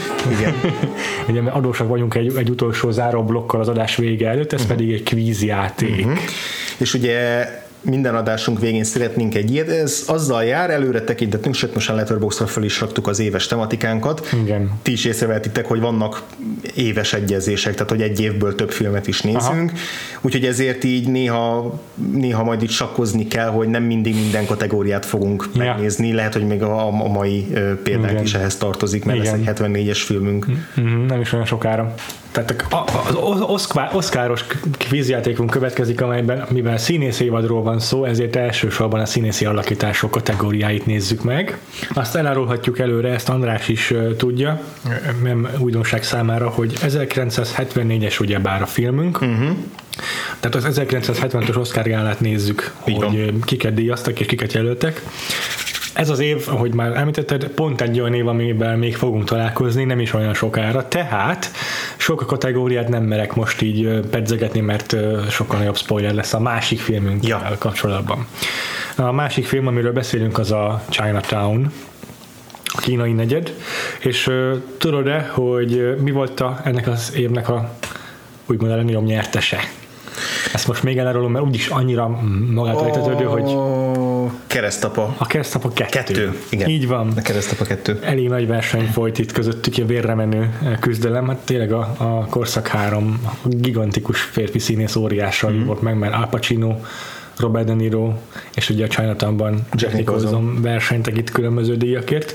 Ezzel kapcsolatban elmondom, mert a, pont a, sem a Chinatown-t és sem a Woman Under the Influence-et nem érinti, hogy a legjobb férfi mellékszereplő kategóriában azóta is példátlanul egy filmből három színészt jelöltek. Hmm. Van-e tipped, melyik ez a három színész? Ha,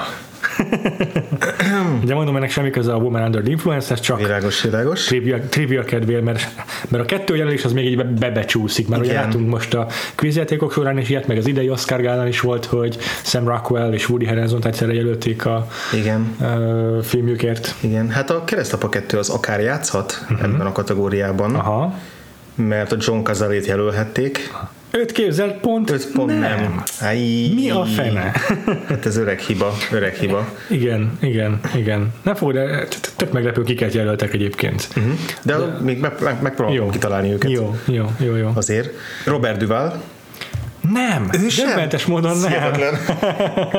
Ez elképesztő. Robert De Niro-t a mellékszerep kategóriában jelölték? Így van. Igen, akkor ő az egyik. Uh-huh. Oh, ki lehetett még? Hát volt még egy csomó olasz benne. Hát igen, igazából szerintem ezeketnek kár is, ha csak nem vagy annyira, tehát a bibliai tudásod, biblikus tudásod nincsen itt képben a keresztapával akkor nem fog szerintem beugrani, hogy Igen. jelölték Michael V. Gazzot, Gazzot ja. aki Frankie Five Angels Pat and Jaylee-nek a szerepét játsza. Csodálatos. és Lee Strasberg, aki meg Hyman Roth szerepét játsza. Rá emlékszem, igen. Aha. És hát Strasbergot azért is érdemes megnevezni, mert hogy a method acting egyik alapfigurája. Na, akkor felvéssük őt is a Vakfolt naptárba. Akit jelöltek még csak más már csak az érdekesség kedvéért a Thunderbolt and Life, Lightfoot szerepében, egyik szerepében Jeff Bridges, uh-huh. Lightfoot szerepében egész pontosan, uh-huh. és Fred Astaire. Uh-huh. Tudod, minek a szerepében? Mm. Milyen filmben? Reménykezem, egy idősebb kori szerepe volt. Abszolút. Fú, és ez, és ez tudom, hogy valami drámai filmben játszott ráadásul, ugye?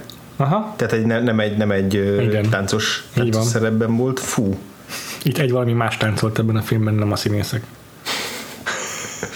Egy állat? Vagy? Nem, nem, nem, ez nem, egy hülye hasonlat akar lenni, de lehet, hogy ezt csak megzavarlak vele. Ja. Elárulom, jó? Jó.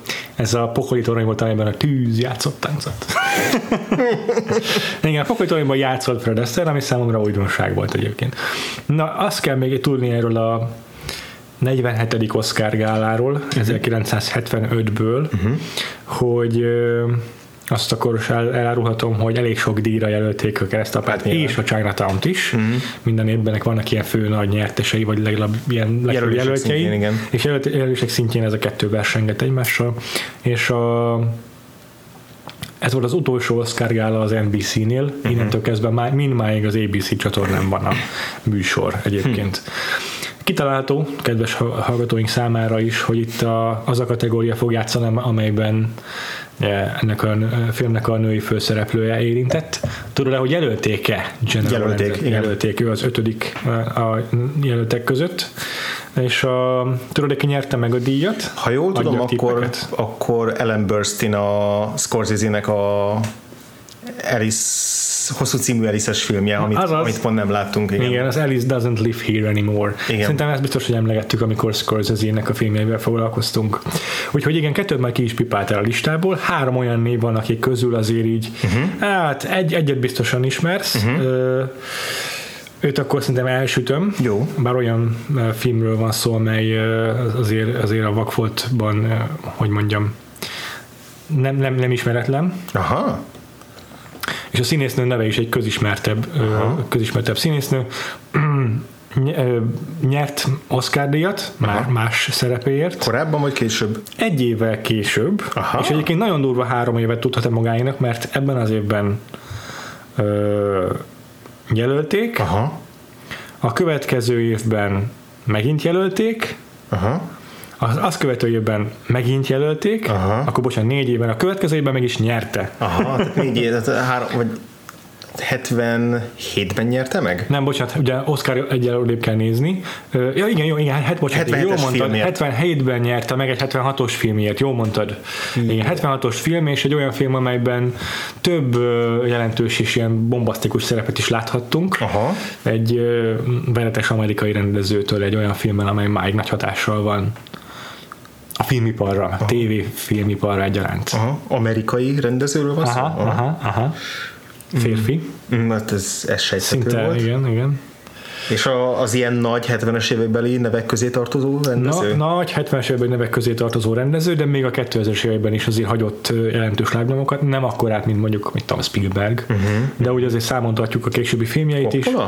Nem, Nem nem, annyira, szerintem nála azért, azért egyenletesebb az ő filmográfiája, arról nem beszélve, hogy jóval több is a filmje szerintem, mint Coppolának. Hmm. És elég, ez a film, ez a 76-os darab, ez nem csak a színésznőnek eredményezett díjat, hanem elég sok egyéb színészi kategóriában is Aha. sz- számíthattak a szereplői díjesőre. Mondom, ez egy ilyen ensemble film, sok, sok szereplőt megmozgatott, és a legjobb forgatókönyvet is megnyerte az a 76-os film. Aha, ez a Kramer lenne? Nem. Nem a Kramer. Akkor elmondom, hogy... ö, Várja, még, még, még, jó, még, jó. még, még gondolkozom, mert nyilván nem a Michael Cimino, mert ő nem rendezhetett annyi filmet, tehát ő, Nem, nem. meg ő nem is volt akkora nagy hatással Igen. Az utókorra. Igen. Spielberget azt már ugye említetted, tehát hogy nem, nem játszik ebben a körben. Scorsese? Scorsese? Nem. nem. Nem Van Scorsese. egy név, akit szerintem kifelejtesz, Könnyen mert hogy nem, nem, nem, nem, nem az a fajta, aki blockbusterrel is bemutatkozott, hanem így megmaradt enne, ennek a... Bár stúdiófilmeket csinál, de azért mégiscsak egy ilyen félig meddig alkotó. Uh-huh. És, a- és amerikai születésű, tehát rende, amerikai rendezőről van szó. Amerikai rendezőről van szó. Mm, És még 2000-es években is alkotott. Él még? azt meg kell néznem, de ú, nem, szegény már elhunyt 2011-ben. Aha. Sidney Lumet? Az, az az bizony. Igen. Na és melyik nagy magnum opusza? Hát, ó, azt tudom, igen, akkor ez a network lesz. Ez a network. és annak akkor a női Fade pusza- Away. Így van. És a kínai negyedér. És a kínai negyedért. Értem Így szerint. igaz.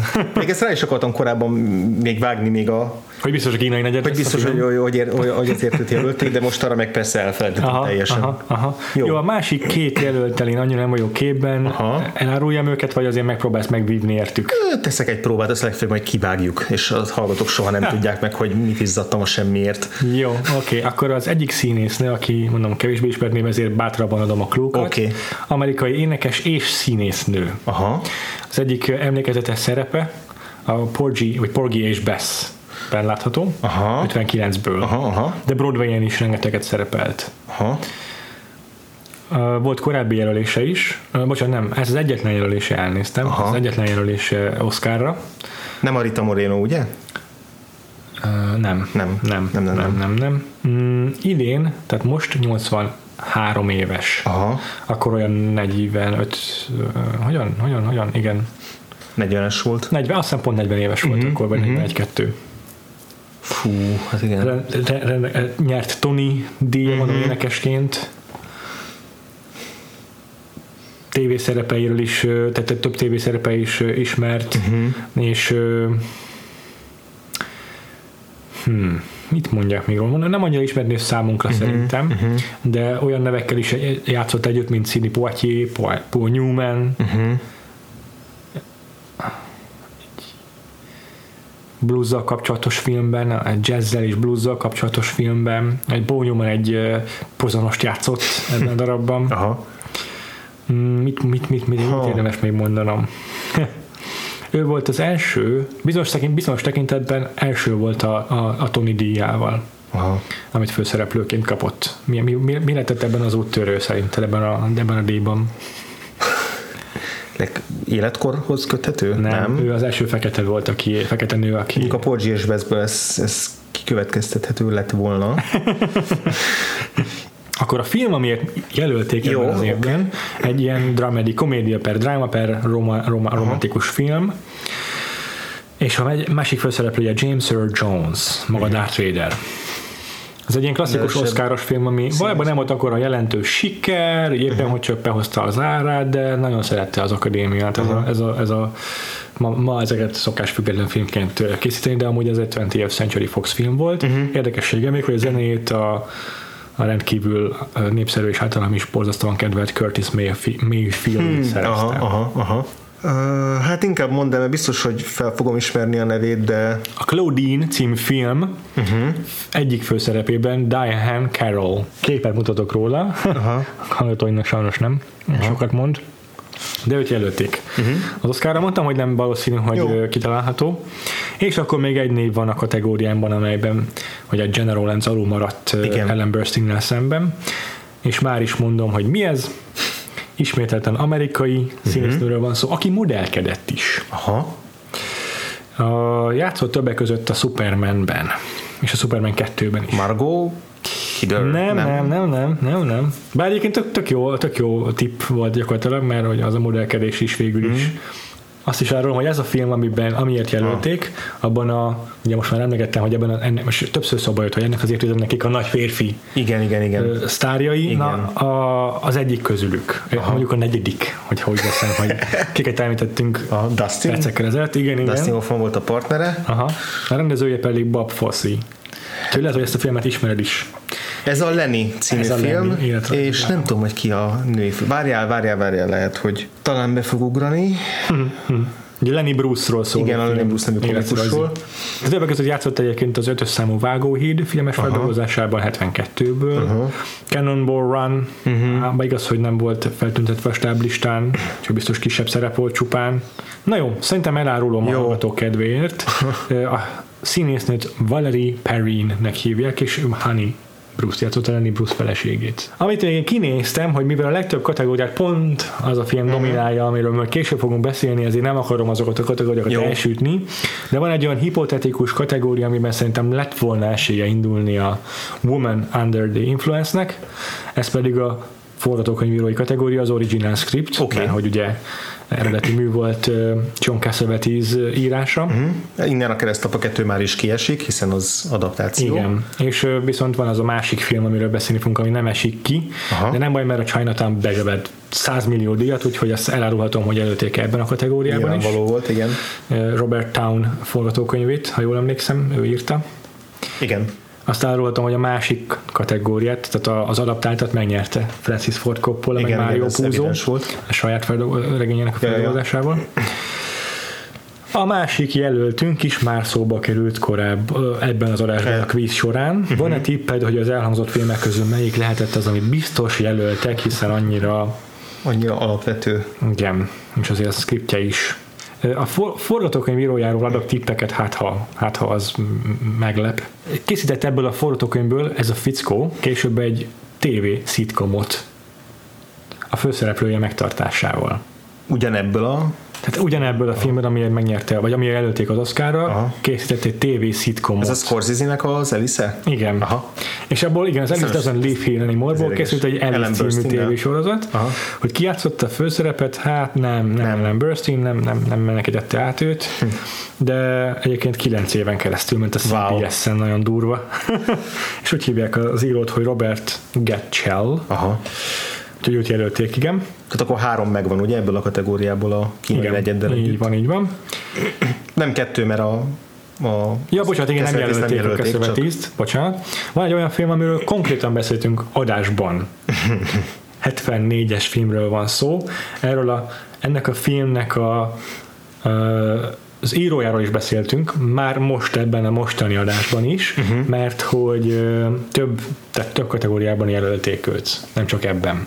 És már abban az adásban is beszéltünk róla, amiben szó volt erről a filmről, hogy mekkora durva, hogy beduplázott, hogy du- dupla, dupla, dupla esélyekkel indult az idei Oscar gálán, mert két különböző ezen az filmmel. Oscar gálán. Aha, két különböző filmmel is, is Ez parádézott. Igen, igen. Coppolának a conversation Így van, ugye sokan jobban sikert adott a Godfather, de a conversation is bekerült a jelöltek közé, nem is csak egy kategóriában, mert szám a hangkeverés, meg ilyen, el is vitte ezeket Aha, talán. így van. Van egy olyan filmünk, amelynek a rendezője és írója egyben. Uh-huh. A francia új hullám egy fontos, kiemelkedő tagja. Tehát, uh-huh. tehát így Coppola így biztos örült, hogy ott van az egyik példaképe. Uh-huh. A legnagyobbak közül? A legnagyobbak közül. Akkor ez Truffaut lesz? Ez Truffaut. Azt elárulhatom, hogy mi a film francia címe. hát a kiejtésemért ne verjenek meg azok, akik jobban tudnak, akik tudnak franciául, mert én nem tudok.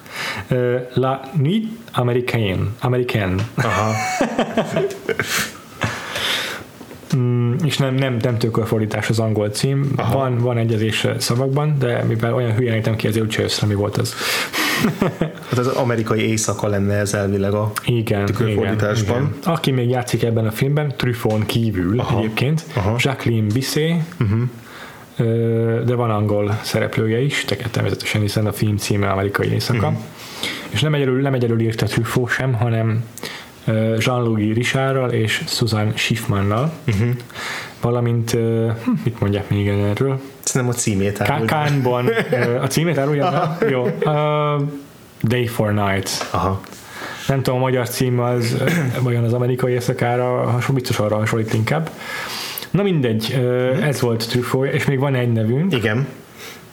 Ez pedig Kérlek, egy olyan film, hmm. amelyet eddig nem említettünk a mai adásban. Izgi. Egy road movie.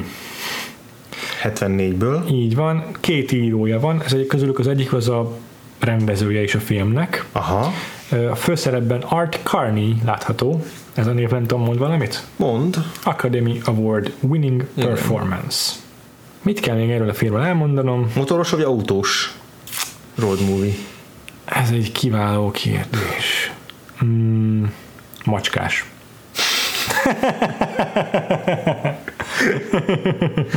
Erre, e, ezt nem láttam jönni.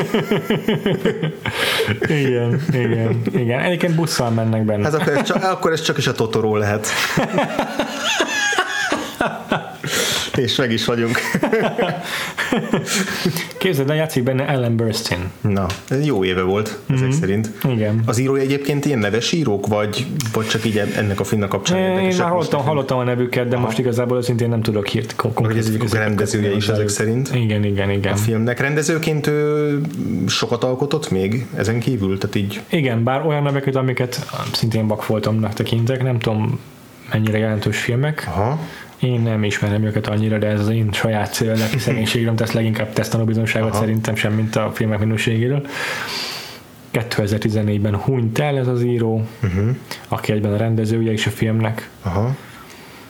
Ö, gondolom nem a Frankenheimer. Nem, nem. Nem hát, a, mondom, Norman, nem a Norman Jewison, de most gondolkozom az ilyen kevés tök jó, ismert. Tök jó tippek, szerintem még láttuk volna egy, egy polccal. Meg, Wilson. Egyébként őt háromszor jelölték Oscar díjra, Aha. vagy nem, ötször, ah, az ebből az háromszor er-, eredeti forgatókönyv kategóriában, Aha. és egyszer egy adaptált forgatókönyv, és egyszer pedig legjobb film kategóriában, nem sokkal Aha. később. Aha. Úgyhogy ez valószínűleg talán a legismertebb filmje. Aha. Aztán is árulom, hogy mit kell erről tudni. Jó. Olyan nevek vannak benne, akikkel nem vagyok kisegítve. Jill Claver a főszereplője Aha. és címszereplője, Aha. meg Ellen Bates. Ezek azok a filmek, amikről így igen. elfeledkezünk valószínűleg. Igen, igen. Még ezek a nevek. Pedig mondom, legjobb filmnek jelölték. Hát igen. És akkor még nem tíz filmet jelöltek egyébként, nem, hanem csak ötöt. Igen. és a főszereplőt is jelölték legjobb főszereplő aha, Oscar aha. ebben a filmben, a 78-as ilyen komédia per dráma filmben. Igen, azt sejtettem, hogy hogy az lehet. Ez a film, ez a 78-as film, tehát nem amiről most beszélünk, hanem a későbbi, ez amit legjobb filmre is jelöltek, ez az Unmarried Woman. Azt nem is Nem vagy kisegítve? Akkor nem. szerintem a rendezővel se vagy kisegítve. Paul Mazorski. A nevét azért hallottam. Igen, én is, és a írótársa volt ebben a filmben a Josh Greenfeld, és a film, amiről beszélünk, az a Harry and Tonto. Harry a főszereplő, a Tonto a cica. Aha. Hát egy e... nagyon gicses plakátja, úgyhogy ezt én lehet, hogy nem fogok lepotolni. egy ilyen lemenő napban, ja, lehetőleg ilyen elegánsabb betűkkel. a háttérben. Ez, ez gyanús, hogy ez, Ilyen cowboy kalapos. igen, cowboy kalapos, ez nem hiszem, hogy korabeli plakát lenne, szerintem ez tud, lehet, hogy valami kritériumos, hiszen Le- lehet, lehet. utána, mert nagyon modern Lehet. plakátnak tűnik. Igen, igen. Nem igen, nagyon ez az Amerika, amerikai életérzést próbálja Igen. Úgyhogy ez egy ilyen vegyes kategória volt, mert az év legnagyobb filmjeit is indították, meg meg ezt. Amiről én nem, nem, nem, nem, nem emlékszünk annyira. De ugye mind, mind az Alice Doesn't Live Here Anymore Igen. előkerült már a podcastban, Igen, igen. Conversation, Conversation, előkerült már a podcastban, Truffaut előkerült már a podcastban, Mhm. uh-huh. még ez a konkrét filmje nem is. És hát ugye van egy film, amivel aztán majd lesz még szó itt ami elő fog kerülni, de még előtte maradunk Cassavetisnél, Így van. hiszen, és pontosabban Jenna Rollins-nál, Egész pontosan. ne Lawrence-nál. el tőle, hogy róla szól a, ez, a, ez a blokkunk. Uh-huh. Három évvel később fogunk látogatni az Opening Night című filmre, hát igazából még nagyon sok, tehát ugye tí- tíz közös filmjük volt összesen, rengeteg a választék, Igen, és gyakorlatilag egyiket se tudnám mellé nyúlni. úgyhogy jövő héten tartsatok velünk, az se lesz egy rövidebb, és feltetőleg az se lesz egy könnyebb film élmény, mint a mostani, Az de biztos. remélhetőleg hasonló hatásot fog gyakorolni ránk. Igen. Ezt megtudhatjátok majd a szokásos összes létező platformunkon. Issétek be az internetbe, hogy Vakfolt Podcast, illetve hogyha kíváncsiak vagytok az év tematikájára, akkor ahogy András már mondta, a letterboxd.com-on minket megtalálhattok, bekövethettek bennünket személy szerint uh-huh. engem Freebo néven, a András Gaines néven, uh-huh. de ha beírjátok ott a keresőbe a Vakfoltot, akkor is biztos kidobja a listáinkat. Fix. Az biztos, hogy ha itunes eddig nem követtetek be minket, akkor azt tegyétek meg, és értékeljetek is minket, mert minél magasabbra jutunk a, az értékelések ö, Top listáján. top listáján, mezőnyében, annál hamarabb lesöpörhetünk minden más podcastet a szintéről. És hát mindenki tudja, hogy nem titkoltan ez a célunk ezzel a podcasttal, hogy megfordítsuk a, a, a szénát. És akkor zárásképpen, Péter, nem tudom, hogy a, még egy utolsó elmaradásunkat tudjuk-e pótolni, még hozzá Épp itt az ideje. a Vakfolt versus utolsó tetovált lányos adásának az eredmény hirdetését. Ugye mindegyiknél, mivel versusokról van szó, meghirdetjük, hogy ti ha, hallgatók az adott két film közül melyiket szerettétek jobban. Itt ugye most két tetovált lány között kellett választani. Így van. Mi lett Hát, az eredmény? Nem tudom, te Papírforma? mire számítasz? Igen, Igazából mondanám, hogy az amerikai a papírforma, mert hogy azt valószínűleg többen látták, de azt is el tudom képzelni, hogy, a, hogy az eredeti ö, volt először sokaknak a könyvélmény miatt. Tehát igazából Aha. nem mer, de azért Finchert mondanám győztesnek. Érted? Me- meglepődtem, hogy, ö, hogy ö, én is így indultam ki ugyanezzel a gondolatmenettel, de valószínűleg létezik egy ilyen originality bias, uh-huh. ez az eredeti iránti. Világos. részrehajlás. Világos. És igen, 72%-kal az eredeti tetovált lány nyert a Numi Rapasszal. Hát igen. Túl gyorsan következnek egymás után ahhoz, hogy érdekelje az embereket még egyszer ugyanaz a történet. Vagy, vagy az is lehet, hogy egyszerűen most előbújt a barangnyom az összes David Fincher hater hallgatónk, és Lehet, mert amúgy sokan szavaztak, megint csak nagyon köszönjük a jó, egyébként. szavazataitokat, megint közel teljesen úgy 70-en. tűnik, mintha emberek hallgatnának minket. Az kérdés, hogy hallgatják-e is az adásainkat. Ne, ne, rom, ne rombord le az illúziómat, légy szíves. De hogyha valaki szavazott és nem hallgatta az adásunkat, akkor hallgassa meg, mert meggyőzzük, hogy a Fincher film jobb. Még ha csak paraszt hajszányjal is, legalábbis András szerint. Úgyhogy akkor tartsatok velünk jövő héten is. Sziasztok! Sziasztok!